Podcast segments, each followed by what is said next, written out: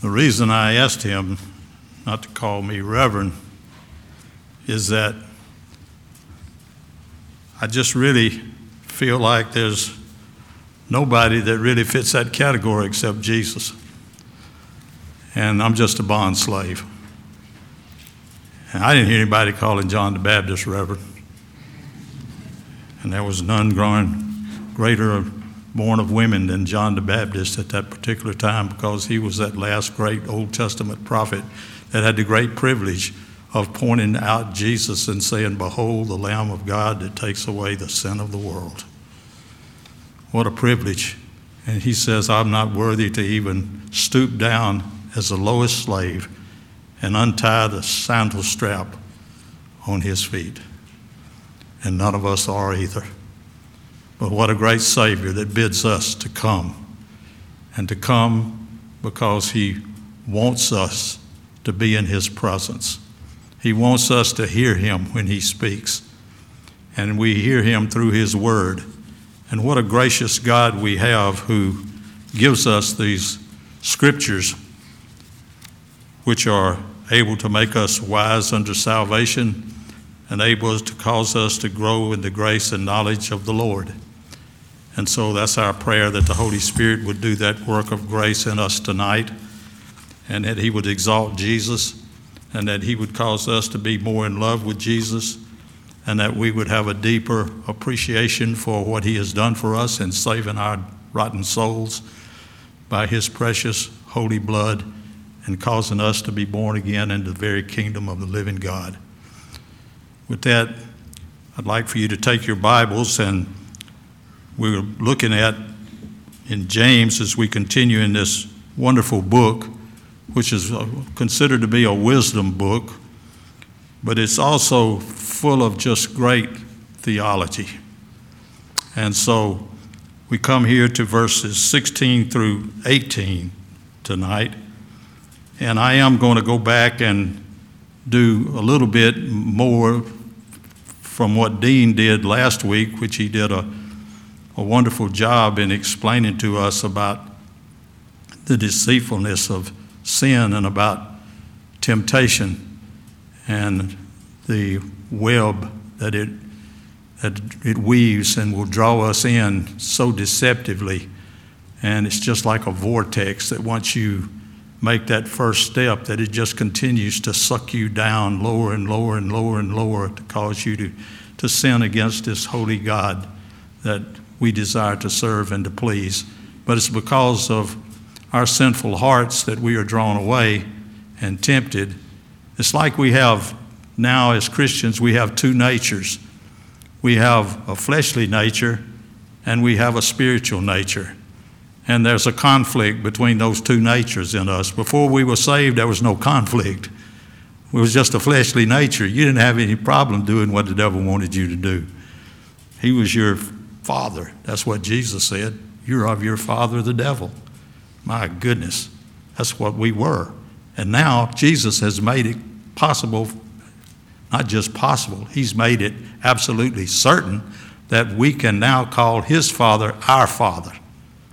My, what an amazing transformation and change God has worked. So now we do have those two natures, though, but now there's this war going on between them, and the one that's going to come out on top each time, and each time we face these temptations and trials and all of this, the, the, the spirit of the flesh or the spirit of the Holy Spirit the one that you spend the most time with and the one that you feed the most.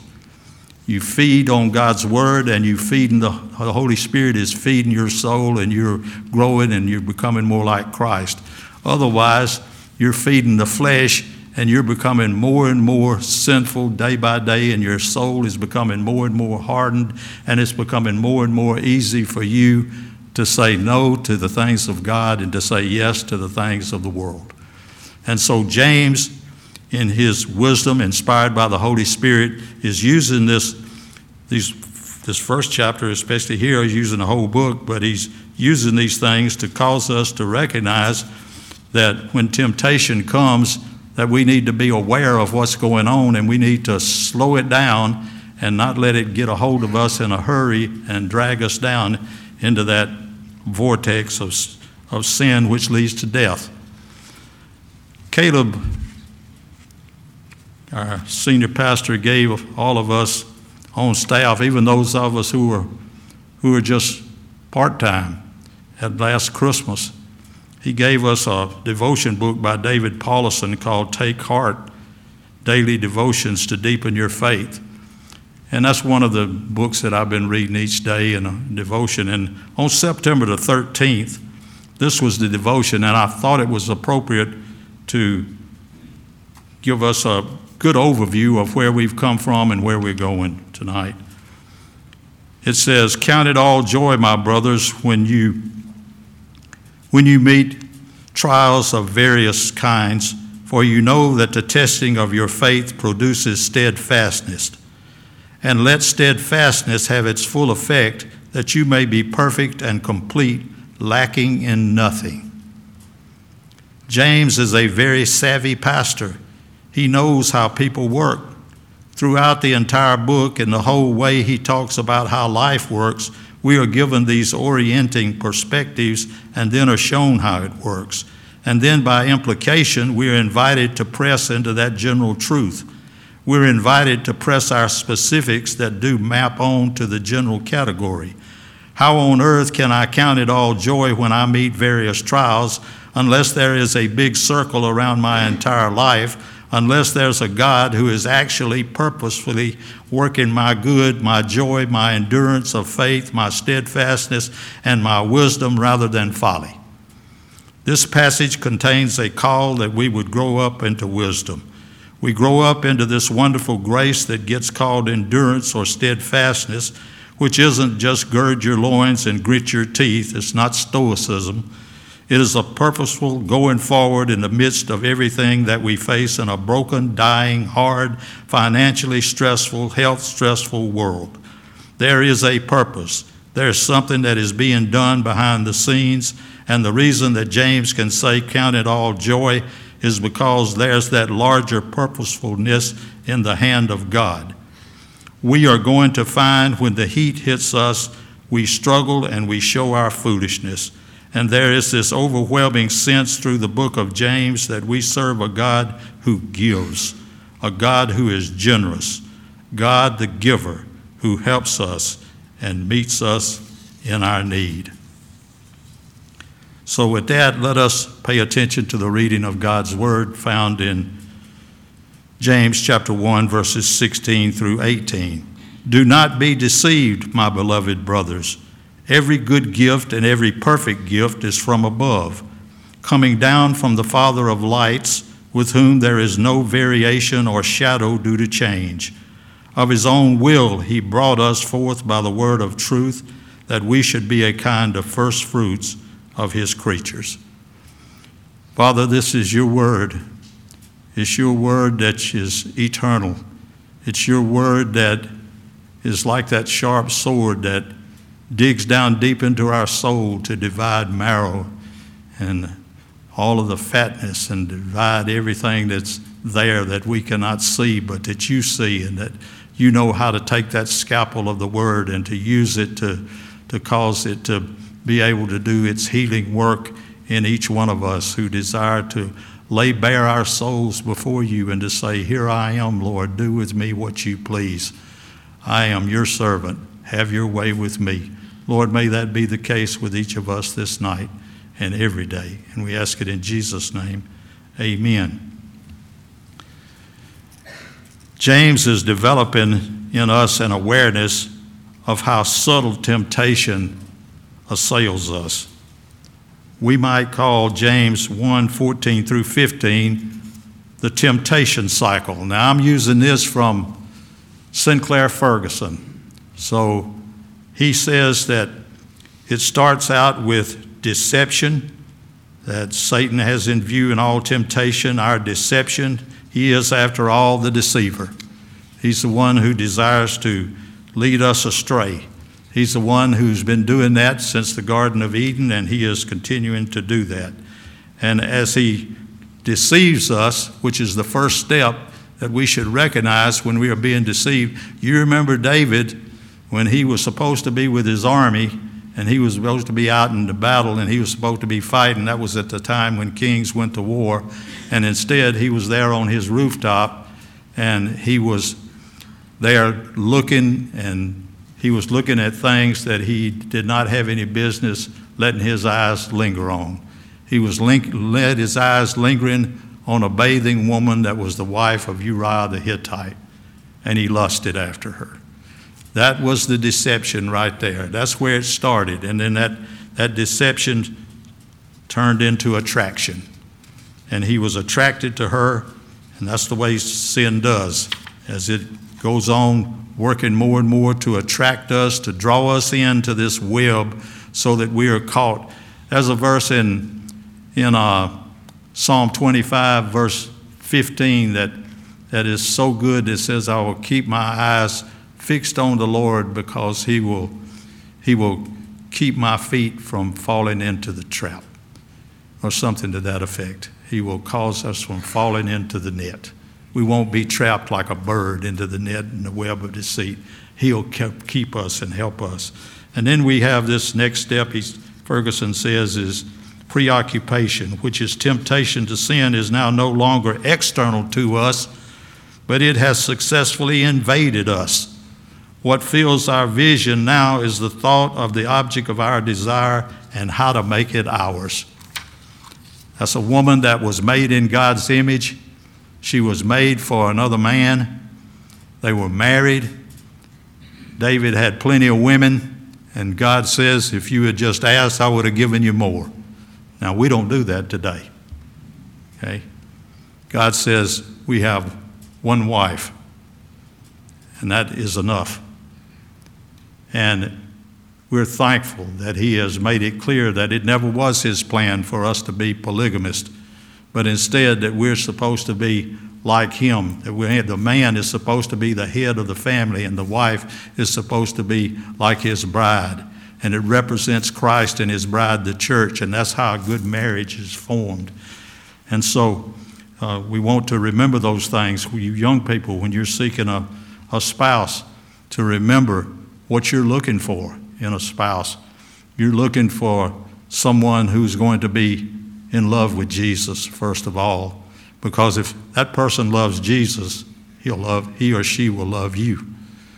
And he is the one who is going to make things to operate in a way that will bring glory to his name and keep you together in the long haul. Just did a funeral for General Joe and Bowden.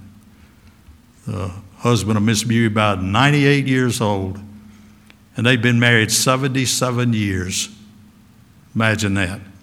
What a testimony to a world today where every man is doing what's right in his own eyes.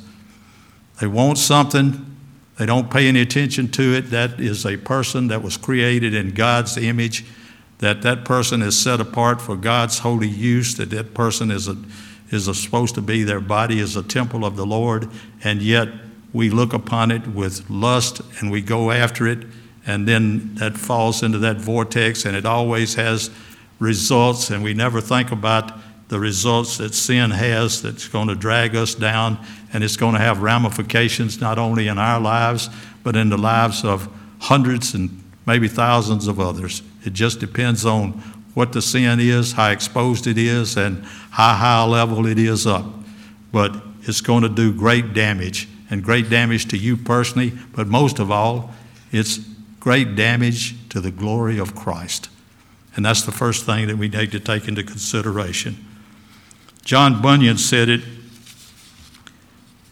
in this manner Sin, rather than twill out of action be, will pray to stay, though but a while with thee.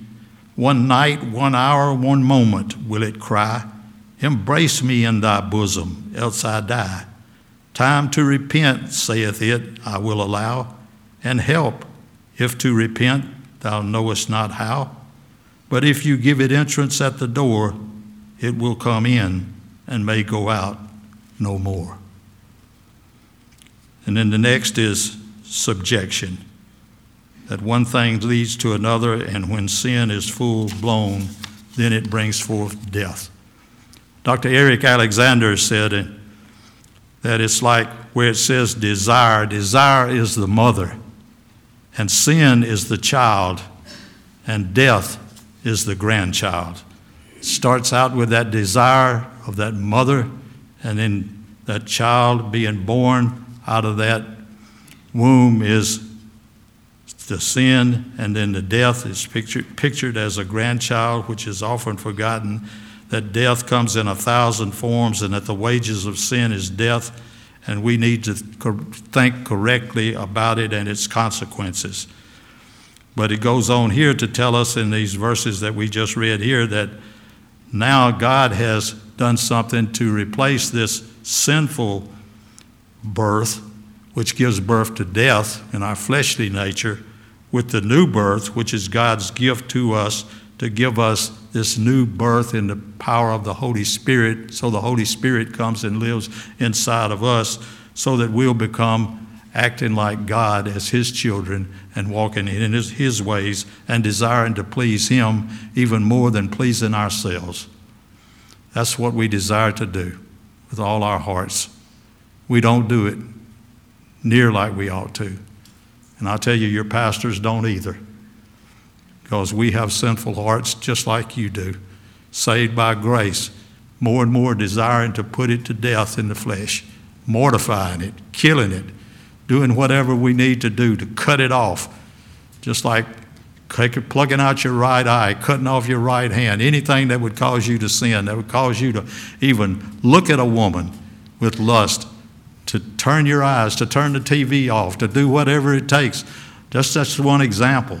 But all of these things that are going on in our society today that is absolute perversion, it is hideous. It is perversion and it is a disgrace and it is dishonoring to God and it is dishonoring to anybody that is made in the likeness of God who is a human being. And we should be on our knees and asking God to have mercy on us and to cause us to repent and to cause this nation to, to have a great awakening of the Holy Spirit that He might sweep through and bring many into the kingdom of God because I see that as our only hope. And we need to be praying for that. But conflict is the believer's life between the flesh and the spirit, says Eric Alexander. And then we're supposed to be to exhort one another every day as long as it's called today, that none of you may be hardened by the deceitfulness of sin. In other words, he's saying, Do not be deceived in verse 16, my beloved brothers. Now, I think that is a connection verse between what's gone before and what's coming now. That he's connecting those things. We're not to be deceived through temptation, and we're not to be deceived because God has given us a wonderful way for us to escape being led into temptation because He has given us Himself. Every good and every perfect gift is from above, coming down from the Father of lights, with whom there is no variation or shadow due to change. Of His own will, He brought us forth by the word of truth, that we should be a kind of first fruits of His creatures. God is a good God. He's a God who is a God who is the same. He's transcendent. He's, he never changes. He's a God, and I think we're saying here that it's coming down from the Father of lights, that is talking about the, the stars and the moon and the sun and all of these things, because it's picturing God as being one who is always in light and never in the darkness as separating light from darkness. And God is the one who is doing that. And there's no variable in Him, there's no variation in Him. He's always going to be the same, pure and absolutely holy, one that you can depend on, that you can always trust in, that He's always going to be good, that He's always going to be the judge of all the earth who does what's right, and you can depend upon Him.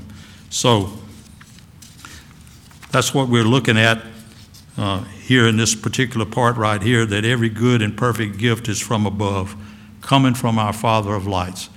I mean, just the air that we breathe is a gift. Just think about your wife. What a gift. A good and godly wife is such a great gift.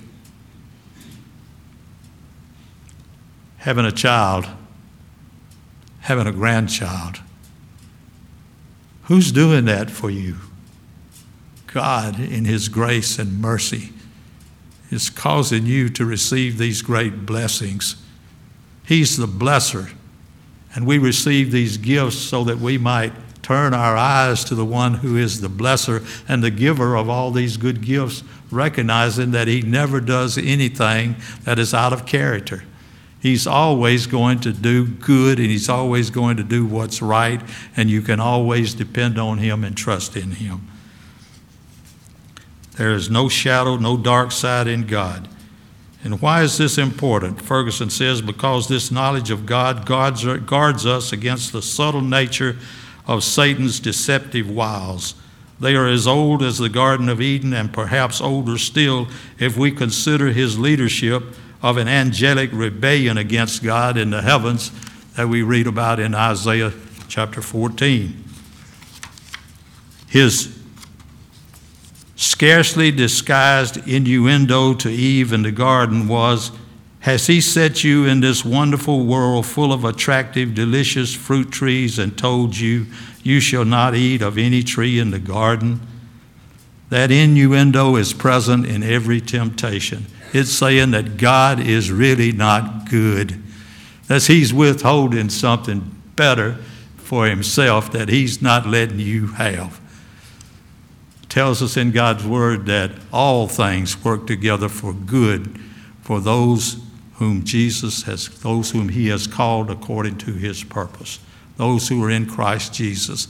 Everything, no matter what it is, things that you think are just the most horrible things that could ever happen. It may be the death of a child, it may be the death of a parent, it may be the loss of a, a limb, it may be cancer, it may be financial disaster, whatever it is. God is the one, if He's your God and He has sent these things, He has sent it for your good. We are to recognize that and to say, Lord, I don't understand it, but I trust you. I believe in you. I know that you're not going to do anything that is not in my best interest to cause me to be made more like Jesus Christ and have a deeper and abiding faith and trust in Jesus no matter what happens. When I come out of this, I'm going to be made more like Jesus than I was before this happened to me. That's how good God is, and you can trust Him, and that's what we're supposed to do. I don't know if I don't know. that God put enmity between, between that old serpent and man.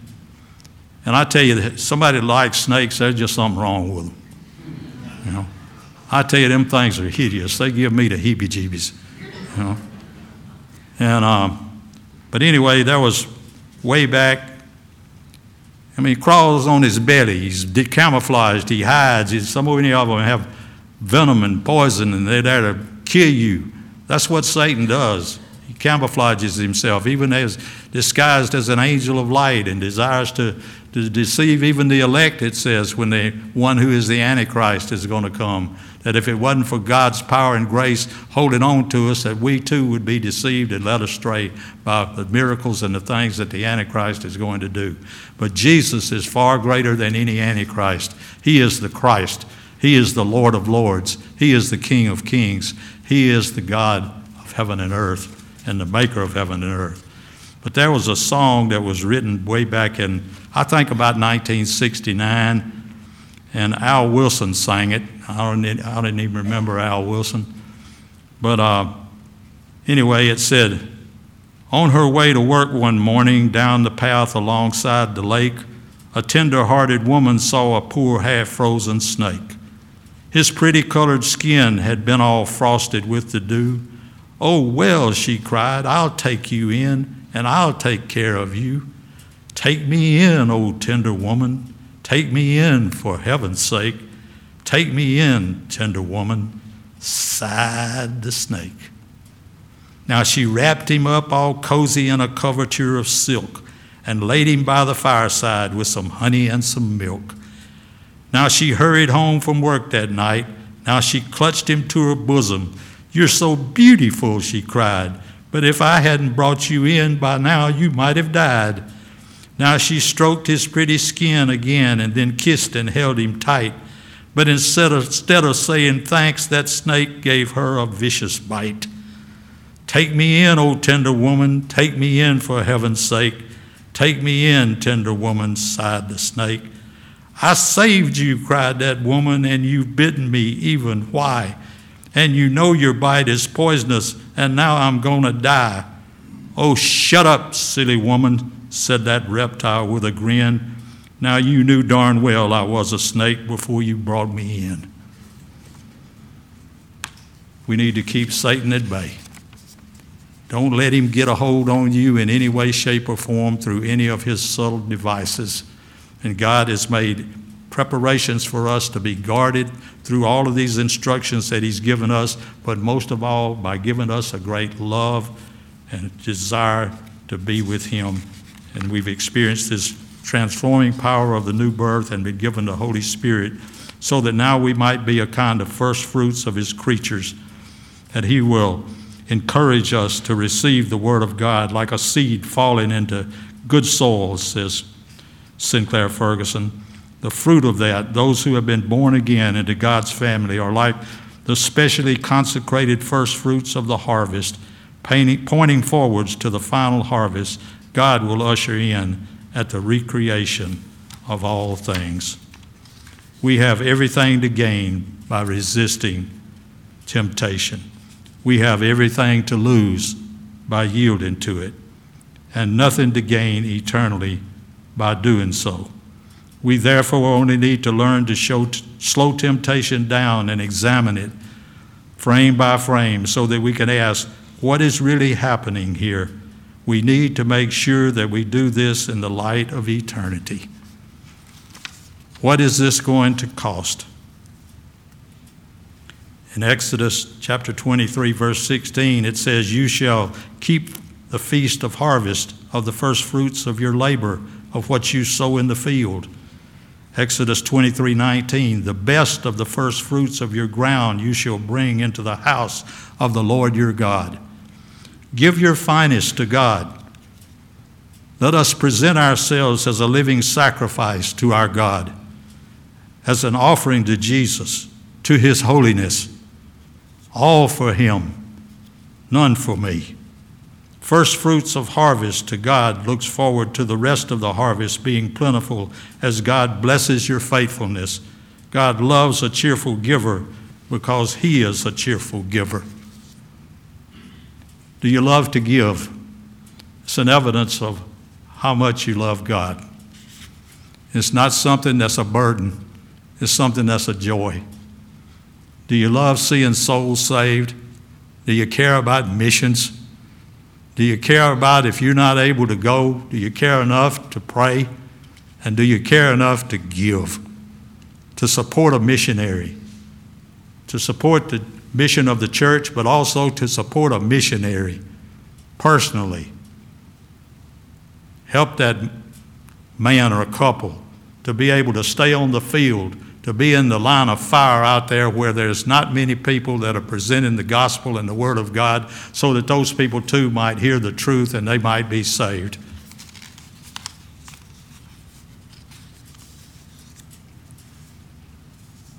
I'll close by reading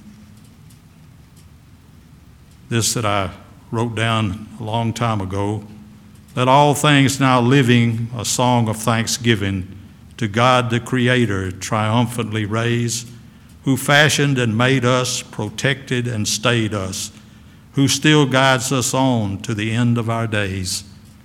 God's banners are o'er us, His light goes before us, a pillar of fire shining forth in the night, till shadows have vanished and darkness is banished, as forward we travel from light into light.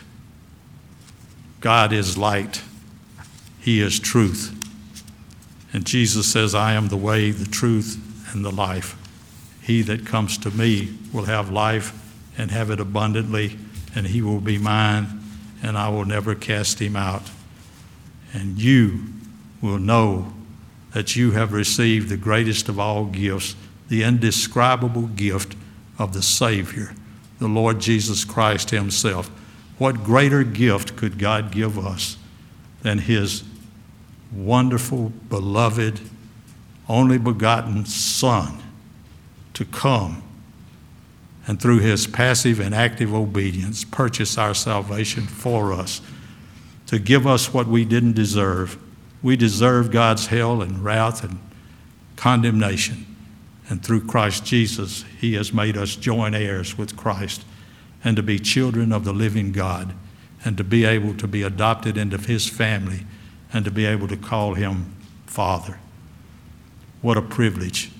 No longer do we serve that old father, the devil, but we serve a holy Father, our heavenly Father of our Lord Jesus Christ. And may God help us to be firmly committed to doing that as we seek Him day by day. Let us pray. Father, we thank you so much for being a God who loves us and cares for us and has shown it in such an incredible way. And then you show it in so many other ways day by day. Lord, you provide food for us, you provide shelter. We thank you so much that on Thursday night, even though we were going to have a funeral on Friday, you brought us showers of blessing. And then before the funeral started, you caused the sun to shine so that that family would not be in such a mournful state, but instead would be even more joyful as they saw that beautiful light of the sun coming out from behind the clouds and shining out and showing forth your glory as this loved one was being remembered for the work that you had done in his life to carry him into your glorious presence, just as you have promised, so that now he's seeing Jesus face to face. Lord, we know that's what we have in store as well, and we look forward to that day when you take us home or when you come to get us. Thank you so much for being a God of such love, a God who is such a good God, a God who is such a giver. We give you thanks and praise. In Jesus' name, amen.